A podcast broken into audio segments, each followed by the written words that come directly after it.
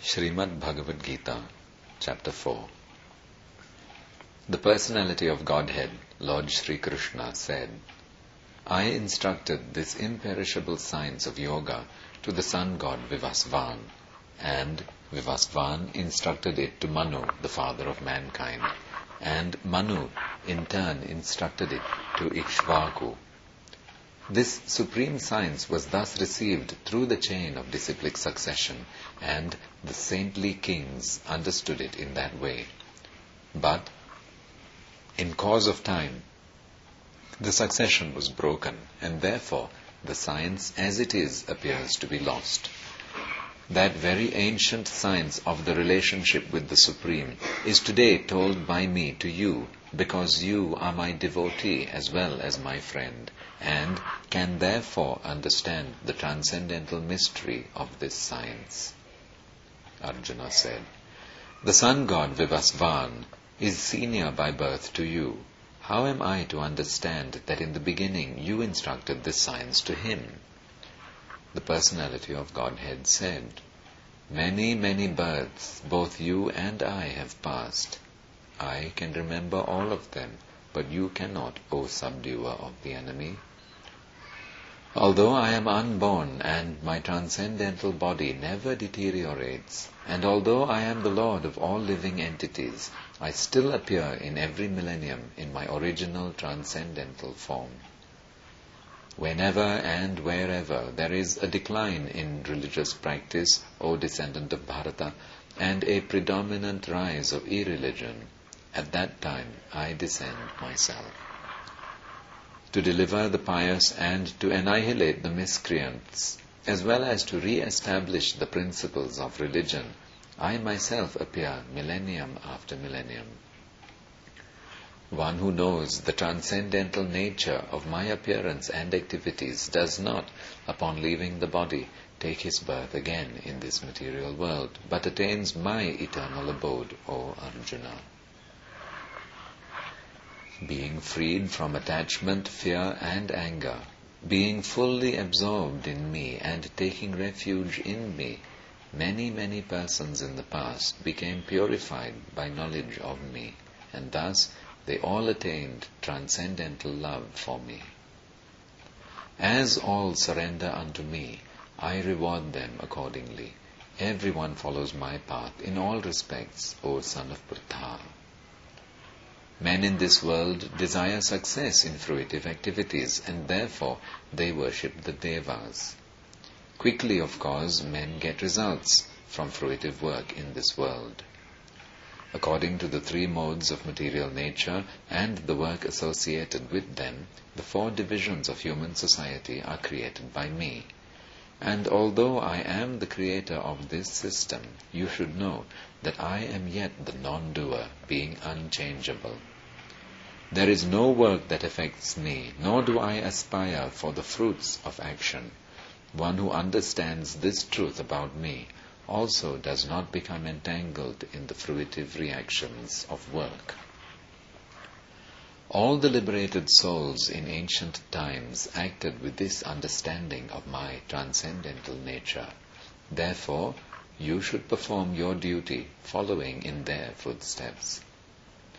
Even the intelligent are bewildered in determining what is action and what is inaction.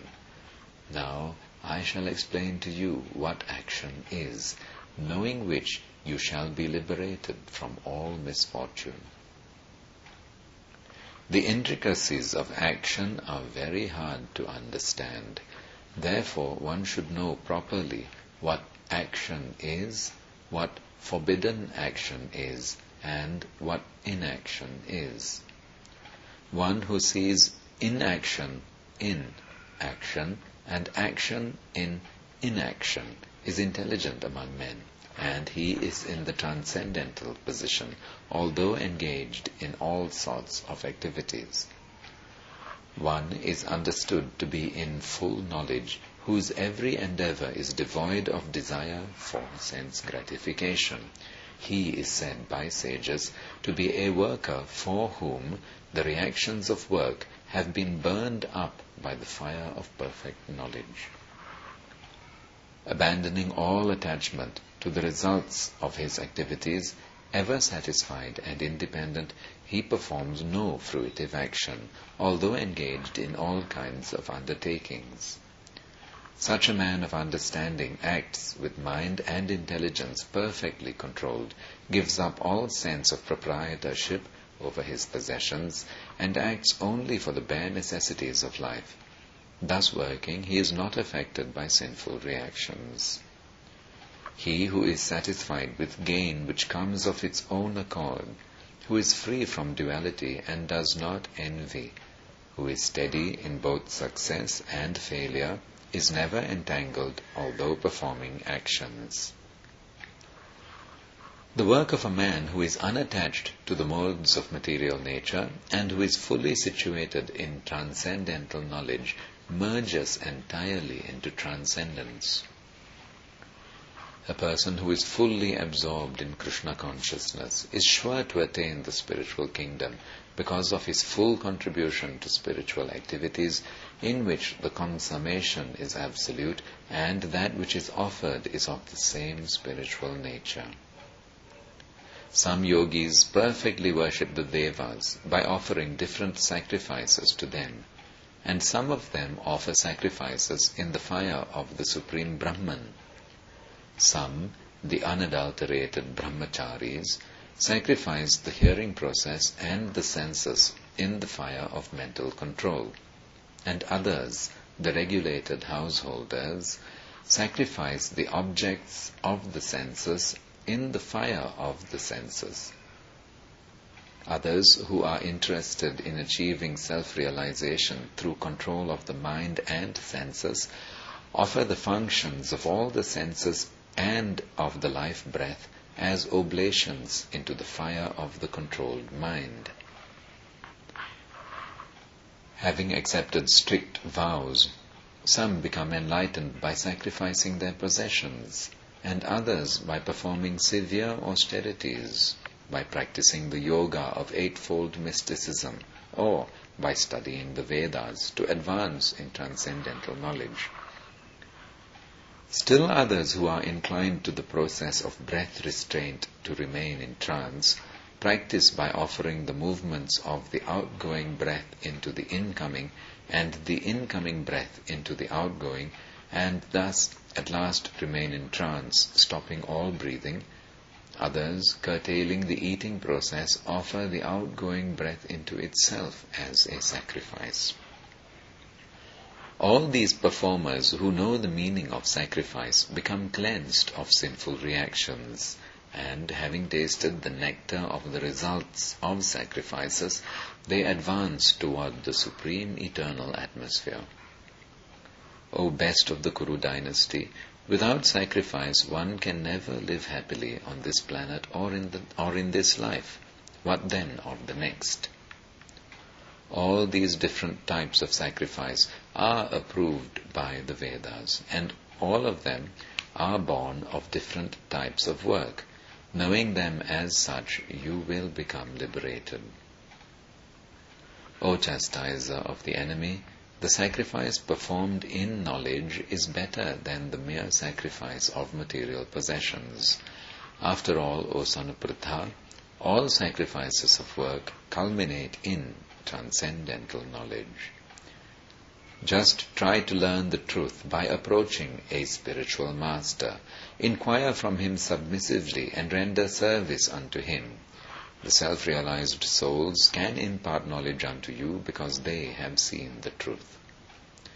Having obtained real knowledge from a self-realized soul, you will never again, you will never fall again into such illusion. For by this knowledge, you will see that all living beings are but part of the Supreme, or in other words, that they are mine. Even if you are considered to be the most sinful of all sinners, when you are situated in the boat of transcendental knowledge, you will be able to cross over the ocean of miseries. As a blazing fire turns firewood to ashes, O Arjuna, so does the fire of knowledge burn to ashes all reactions to material activities. In this world there is nothing so sublime and pure as transcendental knowledge. Such knowledge is the mature fruit of all mysticism, and one who has become accomplished in the practice of devotional service enjoys this knowledge within himself in due course of time. A faithful man who is dedicated to transcendental knowledge and who subdues his senses is eligible to achieve such knowledge and, having achieved it, he quickly attains the supreme spiritual peace. But ignorant and faithless persons who doubt the revealed scriptures do not attain God consciousness. They fall down. For the doubting soul, there is happiness neither in this world nor in the next. One who acts in devotional service, renouncing the fruits of his actions, and whose doubts have been destroyed by transcendental knowledge, is situated factually in the self. Thus, he is not bound by the reactions of work, O conqueror of riches. Therefore, the doubts which have arisen in your heart out of ignorance should be slashed by the weapon of knowledge. Armed with yoga, O Bharata, stand and fight. Thus ends Jnana Karma Sannyasa Yoga, the fourth chapter of the perfect Upanishad and beautiful Yoga Shastra, Srimad Bhagavad Gita, which was spoken by Lord Sri Krishna himself to Arjuna and which is found in the Bhishma Parva section of the great epic, the Mahabharata, which was composed by the great sage Vyasadeva in 100,000 verses. Jai Srimad Bhagavad Gita ki Jai. Srimad Bhagavad Gita, Chapter 3, Karma Yoga. Arjuna said, O Janardana, O Keshava, why do you want to engage me in this ghastly warfare if you think that intelligence is better than fruitive work? My intelligence is bewildered by your equivocal instructions. Therefore, please tell me decisively which will be most beneficial for me. The Supreme Personality of Godhead said, O sinless Arjuna, I have already explained that there are two classes of men who try to realize the self. Some are inclined to understand it by empirical philosophical speculation, and others by devotional service. Not by merely abstaining from work can one achieve freedom from reaction, nor by renunciation alone can one attain perfection. Everyone is forced to act helplessly according to the qualities he has acquired from the modes of material nature. Therefore, no one can refrain from doing something, not even for a moment. One who restrains the senses of action, but whose mind dwells on sense objects, certainly deludes himself and is called a pretender. On the other hand, if a sincere person tries to control the active senses by the mind and begins karma yoga in Krishna consciousness without attachment, he is by far superior. Perform your prescribed duty, for by doing so, sorry, perform your prescribed duty, for doing so is better than not working. One cannot even maintain one's physical body without work. Work done as a sacrifice for Vishnu has to be performed. Otherwise, work causes bondage in this material world. Therefore, O son of Kunti, Perform your prescribed duties for His satisfaction, and in that way you will always remain free from bondage.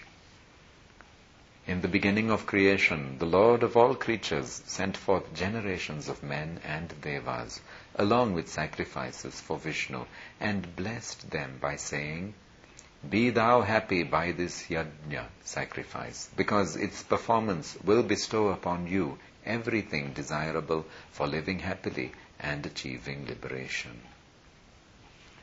The Devas, being pleased by sacrifices, will also please you, and thus, by cooperation between men and Devas, prosperity will reign for all. In charge of the various necessities of life, the Devas, being satisfied by the performance of yajna, sacrifice, will supply all necessities to you. But he who enjoys such gifts without offering them to the devas in return is certainly a thief. The devotees of the Lord are released from all kinds of sins because they eat food which is offered first for sacrifice. Others who prepare food for personal sense enjoyment verily eat only sin. All living bodies subsist on food grains which are produced from rains. Rains are produced by performance of yajna, sacrifice, and yajna is born of prescribed duties. Regulated activities are prescribed in the Vedas, and the Vedas are directly manifested from the Supreme Personality of Godhead. Consequently, the all-pervading transcendence is eternally situated in acts of sacrifice. My dear Arjuna, one who does not follow in human life the cycle of sacrifice thus established by the Vedas certainly leads a life full of sin. Living only for the satisfaction of the senses, such a person lives in vain. But for one who takes pleasure in the self, whose human life is one of self-realization, and who is satisfied in the self only, fully satiated, for him there is no duty. A self-realized man has no purpose to fulfill in the discharge of his prescribed duties, nor has he any reason not to perform such work, nor has he any need to depend on any other living being.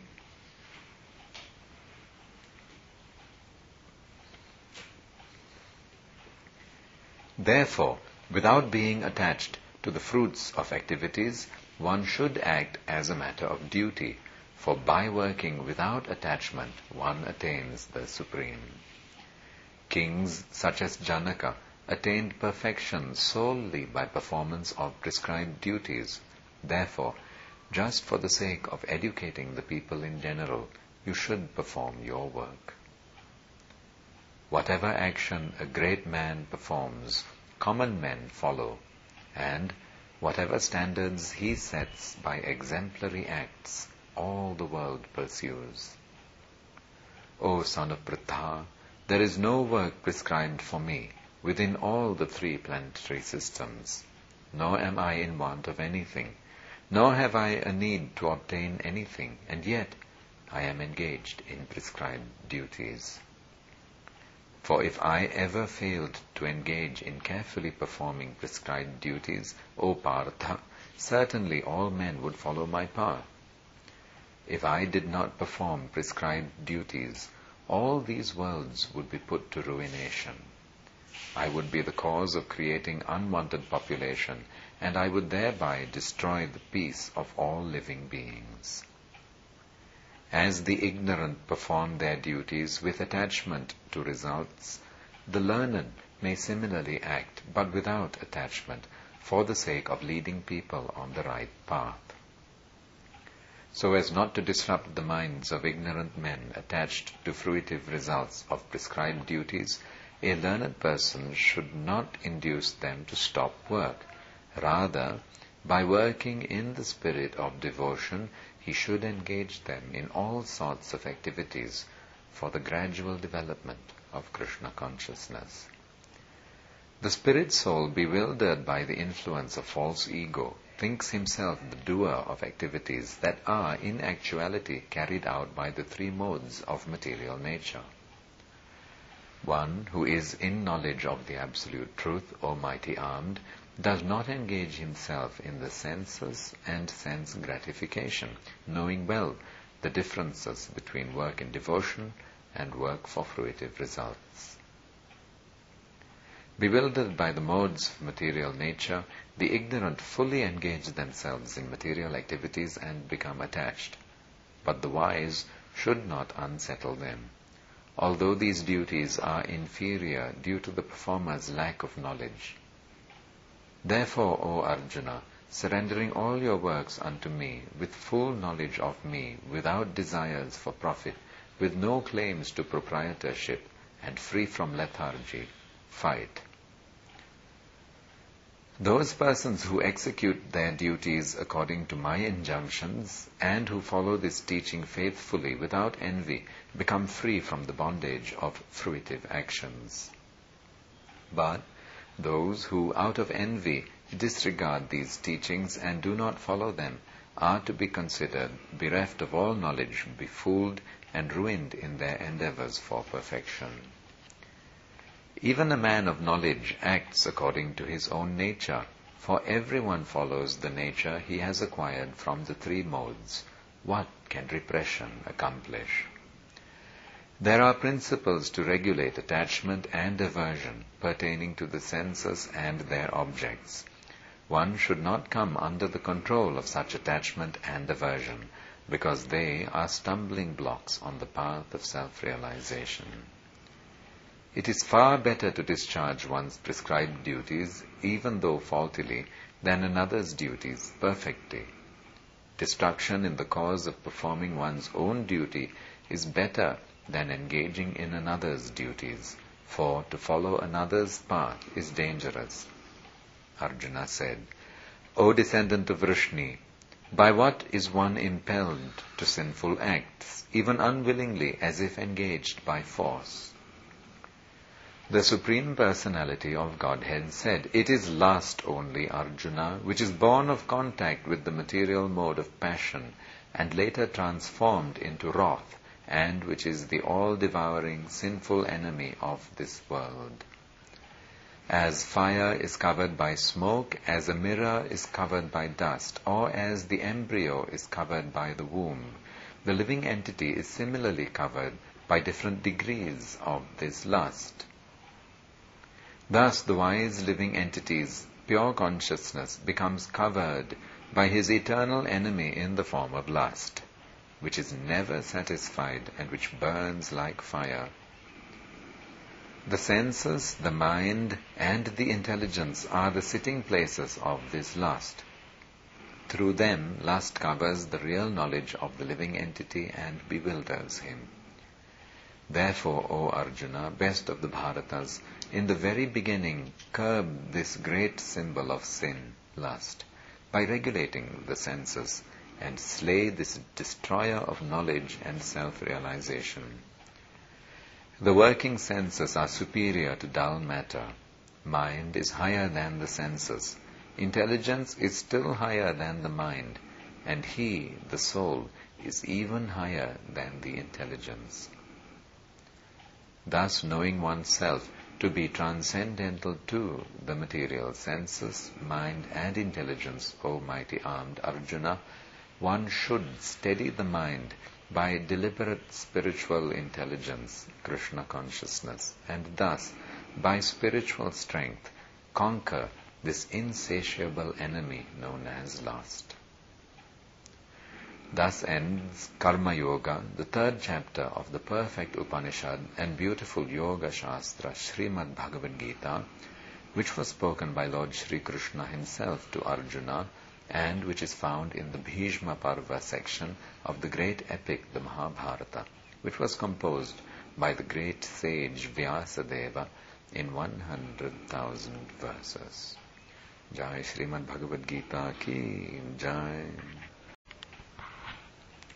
Srimad Bhagavad Gita, Chapter 2 Contents of the Gita summarized. Sanjaya said, Seeing Arjuna full of compassion, his mind depressed, his eyes full of tears, Madhusudana, Krishna, spoke the following words. The Supreme Personality of Godhead said, My dear Arjuna, how have these impurities come upon you? They are not at all befitting a man who knows the value of life. They lead not to higher planets, but to infamy. O son of Pritha, do not yield to this degrading impotence. It does not become you. Give up such petty weakness of heart and arise, O chastiser of the enemy. Arjuna said, O killer of enemies, O killer of Madhu, how can I counterattack with arrows in battle men like Bhishma and Drona who are worthy of my worship.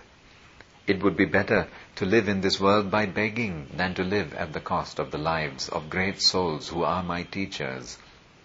Even though desiring worldly gain, they are superiors.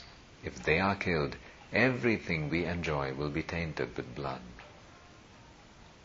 Nor do we know which is better, conquering them or being conquered by them. If we killed the sons of Dhritarashtra, we should not care to live, yet they are now standing before us on the battlefield. Now I am confused about my duty and have lost all composure because of miserly weakness. In this condition, I am asking you to tell me for certain what is best for me. Now I am your disciple and a soul surrendered unto you. Please instruct me. I can find no means to drive away this grief which is drying up my senses. I will not be able to dispel it even if I win a prosperous, unrivaled kingdom on earth with sovereignty like the Devas in heaven. Sanjaya said, Having spoken thus, Arjuna, chastiser of enemies, told Krishna, Govinda, I shall not fight, and fell silent. O descendant of Bharata, at that time Krishna, smiling in the midst of both the armies, spoke the following words to the grief-stricken Arjuna. The Supreme Personality of Godhead said, While speaking learned words, you are mourning for what is not worthy of grief. Those who are wise lament neither for the living nor for the dead. Never was there a time when I did not exist, nor you, nor all these kings, nor in the future shall any of us cease to be. As the embodied soul continuously passes in this body from boyhood to youth to old age, the soul similarly passes into another body at death. A sober person is not bewildered by such a change. O son of Kunti, the non-permanent appearance of happiness and distress and their disappearance in due course are like the appearance and disappearance of winter and summer seasons. They arise from sense perception, O scion of Bharata, and one must learn to tolerate them without being disturbed. O best among men, Arjuna, the person who is not disturbed by happiness and distress and is steady in both is certainly eligible for liberation. Those who are seers of the truth have concluded that of the non-existent, the material body, there is no endurance, and of the eternal, the soul, there is no change. This they have concluded by studying the nature of both.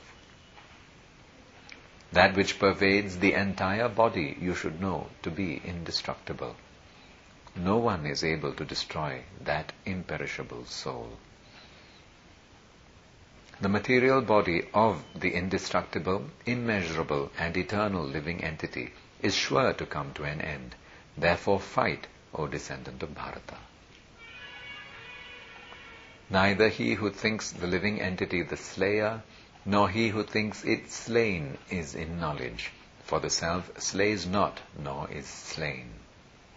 For the soul there is neither birth nor death at any time.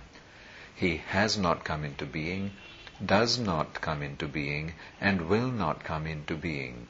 He is unborn, eternal, ever existing and primeval. He is not slain when the body is slain. O Partha, how can a person who knows that the soul is indestructible, eternal, unborn, and immutable kill anyone or cause anyone to kill.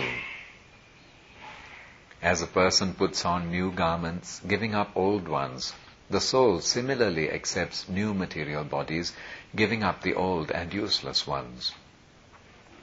The soul can never be cut to pieces by any weapon, nor burned by fire, nor moistened by water, nor withered by the wind. This individual soul is unbreakable and insoluble and can be neither burned nor dried. He is everlasting, present everywhere, unchangeable, immovable, and eternally the same. It is said that the soul is invisible, inconceivable, and immutable. Knowing this, you should not grieve for the body. If, however, you think that the soul or the symptoms of life is always born and dies forever, you still have no reason to lament, O mighty armed. One who has taken his birth is sure to die, and after death one is sure to take birth again. Therefore, in the unavoidable discharge of your duty, you should not lament. All created beings are unmanifest in their beginning, manifest in their interim state, and unmanifest again when annihilated.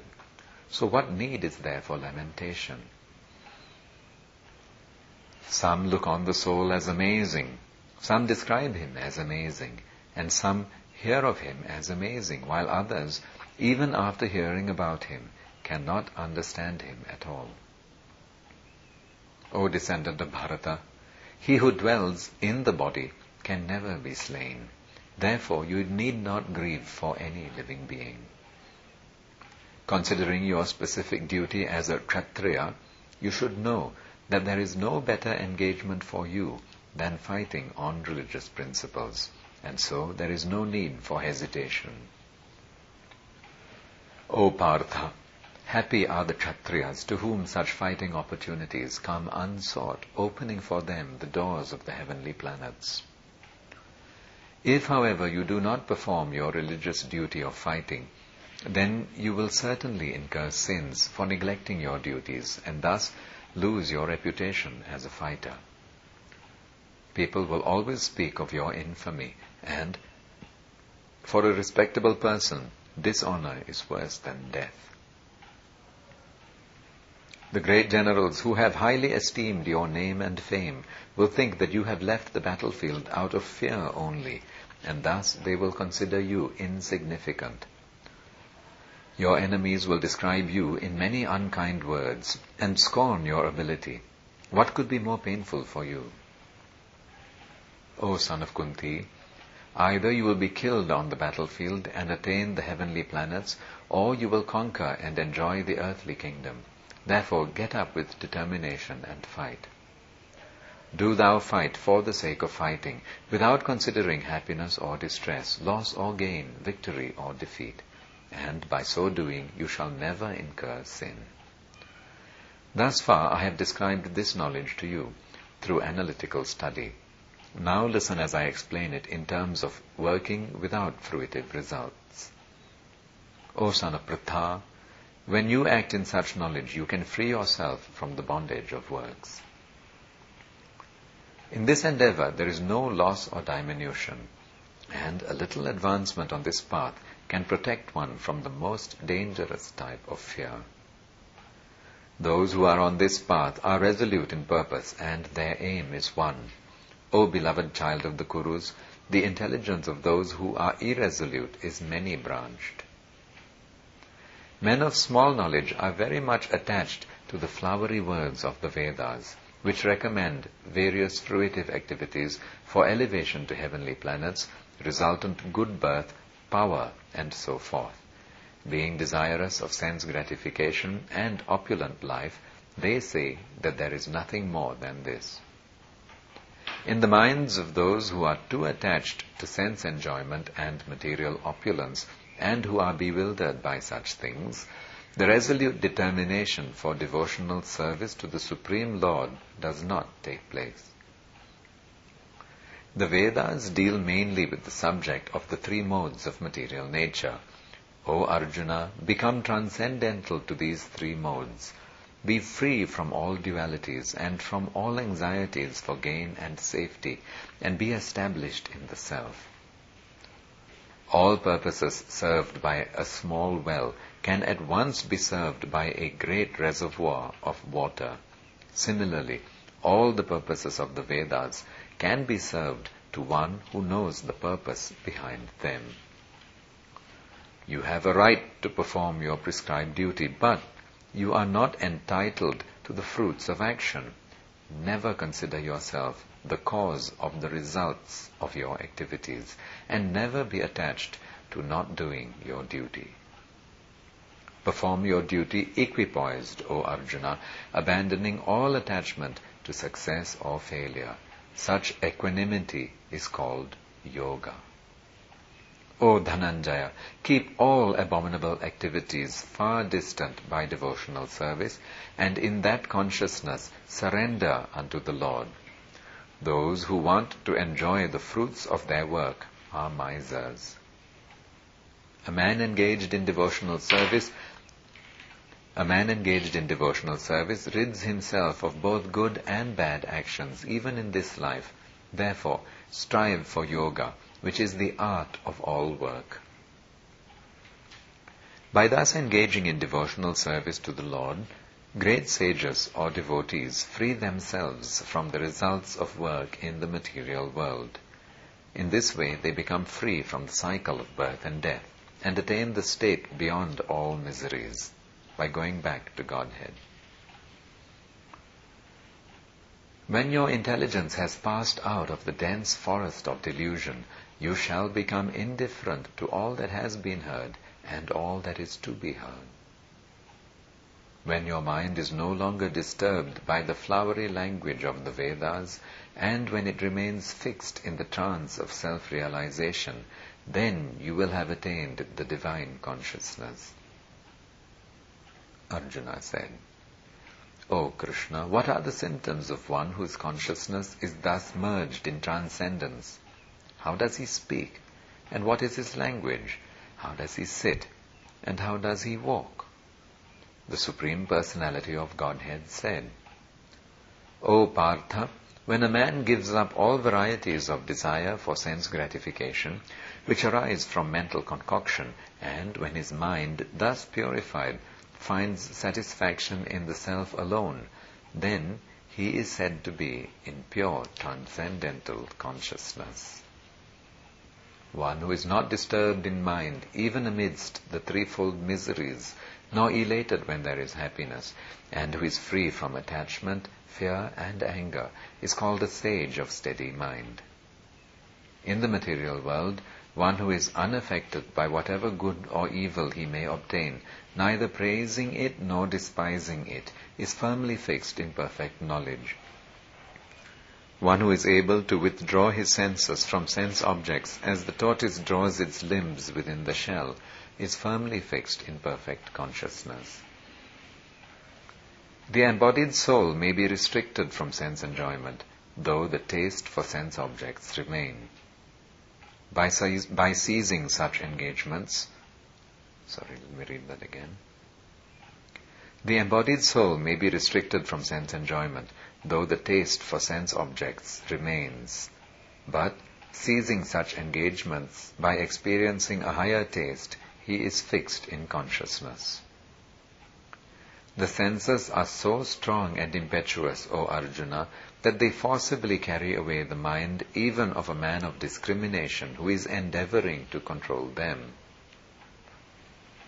One who restrains his senses, keeping them under full control, and fixes his consciousness upon me, is known as a man of steady intelligence. While contemplating the objects of the senses, a person develops attachment for them, and from such attachment, lust develops, and from lust, anger arises. From anger, complete delusion arises, and from delusion, bewilderment of memory. When memory is bewildered, intelligence is lost, and when intelligence is lost, one falls down again into the material pool. But a person free from all attachment and aversion and able to control his senses through regulative principles of freedom can obtain the complete mercy of the Lord. For one thus satisfied in Krishna consciousness, the threefold miseries of material existence exist no longer. In such satisfied consciousness, one's intelligence is soon well established. One who is not connected with the Supreme in Krishna consciousness can have neither transcendental intelligence nor a steady mind, without which there is no possibility of peace. And how can there be any happiness without peace? As a strong wind sweeps away a boat on the water, even one of the roaming senses on which the mind focuses can carry away a man's intelligence. Therefore, O mighty armed, one whose senses are restrained from their objects is certainly of steady intelligence.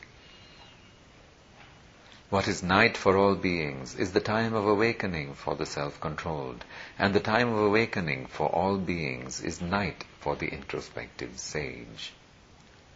A person who is not disturbed by the incessant flow of desires that enter like rivers into the ocean, which is ever being filled but is always still, can alone achieve peace, and not the man who strives to satisfy such desires.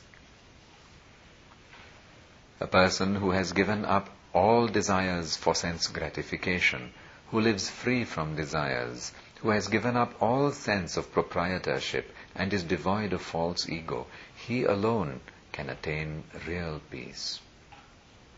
That is the way of the spiritual and godly life, after attaining which a man is not bewildered. If one is thus situated, even at the hour of death, one can enter into the kingdom of God. Thus ends Sankhya Yoga, the second chapter of the perfect Upanishad and beautiful Yoga Shastra, Srimad Bhagavad Gita, which was spoken by Lord Sri Krishna himself to Arjuna and which is found in the Bhishma Parva section of the great epic, the Mahabharata, which was composed by the great sage Vyasadeva in 100,000 verses. Jai Srimad Bhagavad Gita ki Jai.